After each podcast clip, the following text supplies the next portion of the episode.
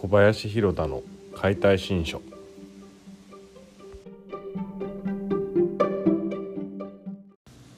はいどうもこんばんは。寒いですね。すごい寒いです。高知県も。南国高知っていうのにスタッドレスタイヤがいるっていうなんとも厳しいとこですけど。皆さんいかがお過ごしでしょうか？僕はですねまあなんか冬に入って気がつけばこの前初めて灯油買ったんですけどほぼほぼねこう薪ストーブで暖を取れてていやこの冬はあったかいなーなんて。いや寒いんですけどね。寒いんだけど薪ストーブのおかげですごいぬくぬくとした時間を過ごせてありがたいなと思ってます。でしかもなんか薪も山持ってないのに薪ストーブとかっていうとすごい笑えるんですけど薪もねもらえるんですよねなんか、まあ、近くの材木屋さんに買いに行くこともできるし。買いに行ったとしてもね軽トラ1杯1,000円とかそんな感じなんで。今灯油18リットルが2,000円ちょっと。びっくりしましたよこの前。いや前は1,000円そこそこで入れられてた気がするみたいな。ねえ物価上がってますからね。なんか一説によるとスタグフレーションが始まるみたいな。どうなっちゃうんでしょうかね本当まあどうにかなっちゃっても体が元気だったらどうにかなるっていうところもありますし。まあ寒い中でも体動かしてるとね体固まりませんしね。薪作んなきゃいけないんですよねチェーンソーで。で斧でまた小さく割って。結構それがね筋トレになるというか。だから寒い中こうまあちょっと巻き割ったりとか不便だけど体を動かす暮らしがあるっていうのは僕はめちゃくちゃいいことなんじゃないかななんて、うん、こっち高知に戻って10年ですけど。思います。畑とかもやっぱりいや気持ちいいですからねうん体が気持ちいいことやった方がいいですよ。まあそんなこんなでえっ、と「解体新書」エピソード4第4回目なんですけど今回はその、まあ、体との付き合い方みたいなことについて話したいななんて思います。でまあいろんなことにこう話は飛んでいくと思うんですけど一貫して言いたいのは体は裏切らないっていうことです。あのそうさっきね友達とメッセンジャーをしてていやすごい体を変えようかなと思うみたいなそんな話をしてる中で、まあ、こんなことやったらいいよとかっつってアドバイスしたんですよね。まあ、僕はあの開脚の一点押しなんですけどまあその開脚をやってねこう体を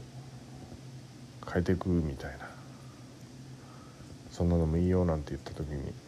まあこうフォローするじゃないですけどちょっと言ったのが、まあ、体に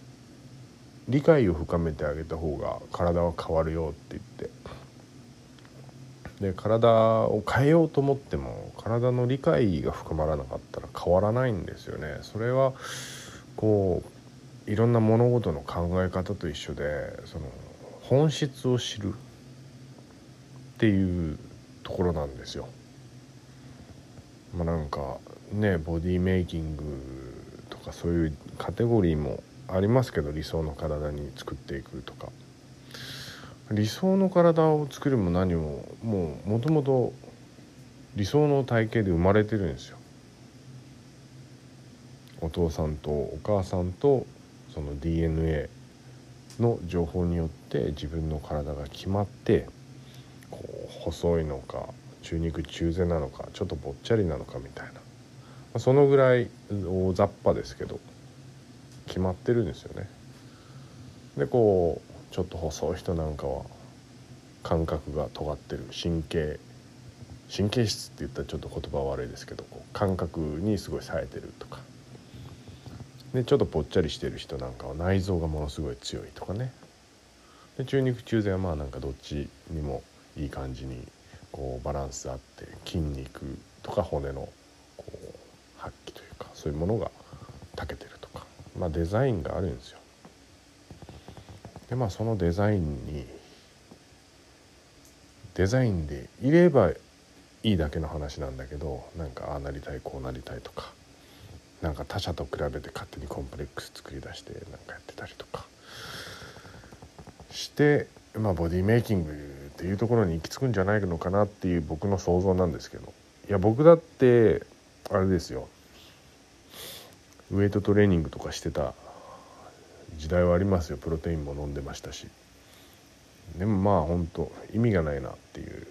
ところにまあ僕はたどり着いたんですよね。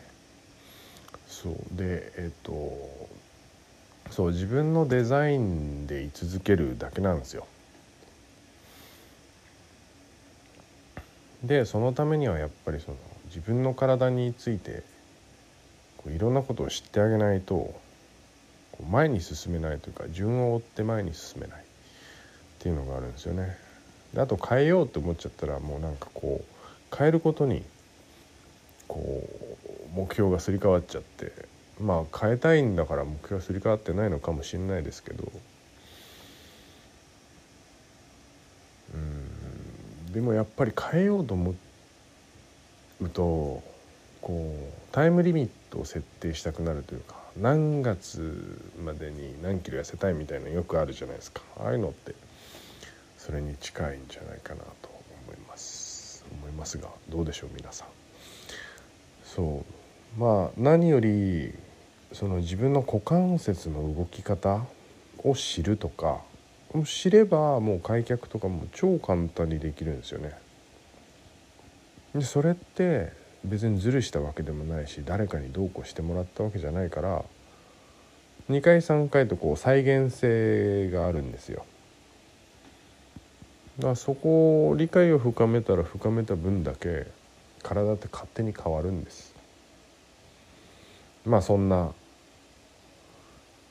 体を変えたいみたいな変えますみたいなところから変えるのはいいけどまず興味を持って大切に扱わないとねみたいな、うん、その上でこうどこは動かせるどこは動かせない。この動きは気持ちいいこの動きは不快だ。いろんなことが分かってくるから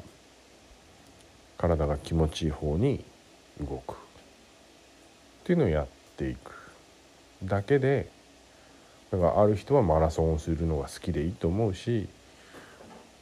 ある人はもうなんかひたすら泳ぐのが好きでもいいと思うし何でもできるっていうのが一番かっこいいですからね。うん。そうなんですよね。もう動ける体ってめちゃくちゃかっこいいじゃないですか。野生の。ね。動物。馬とか見たことあります？なんかもう。お腹とかでビクビクっつって筋肉動かしてアブを払いのけたりできるんですよね。いやマジで謎っすよ謎ですあれは。っていうふうにまあ本当自分の体に注意を払って動かし方に興味を持ってみたり構造に興味を持ってみたりそうすることであ今までの動かし方間違ってたなとか今までの立ち方あんまり気持ちよくなかったなとかそういうことを感じながら学びをまだまだ続けてでやっとまあいいところにたどり着くんじゃないかなと。そんな一発でね軸が整いましたとかその一瞬だけの話ですからね。軸が整ったまま動き続けるっていうのがそのトレーニングだったりコンディショニングだったり整体の目的なんですから。ベッドに寝た時だけ整ってますよとかもうほんとマジで。ね何なんでしょうね。って僕は思うんですけど。まあとにかくですね。体に理解を示そうとしてもらうと体は変わるっていう話で、まあ、このラジオが「解体新書」っていうテーマでねやってるんですけどそれに連動してインスタでもいろんなちょっと情報を上げてるんですよ。でまあ今は骨盤を構成する要素みたいなのを挙げてもう一つは健康体つって腕ですね腕についての情報も挙げててでまあそれらを統合していくのが骨ですよ骨って言っても一つのユニットで見たら背骨。背骨によって手と足はつながってる。動きがつながる。だからそこを体幹と呼ぶみたいな。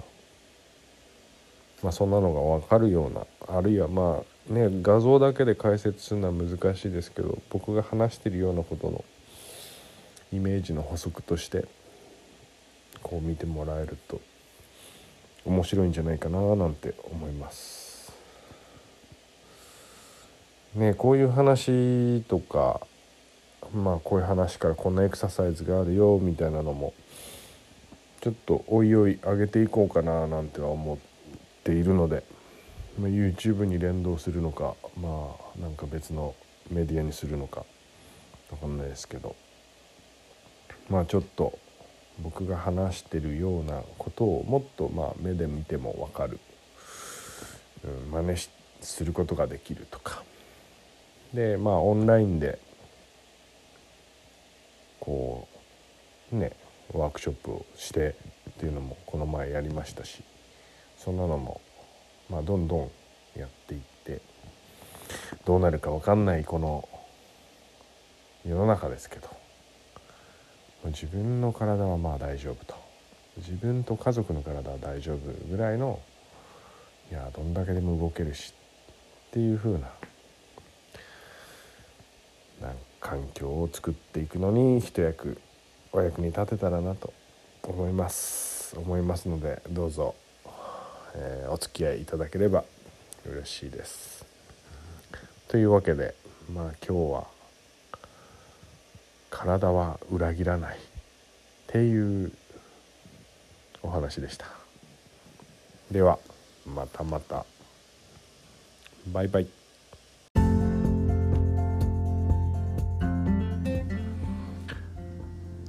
このエピソードは高知市曙町2丁目4の30暁ビルにございますヘアスタジオノラさんの提供でお送りしました。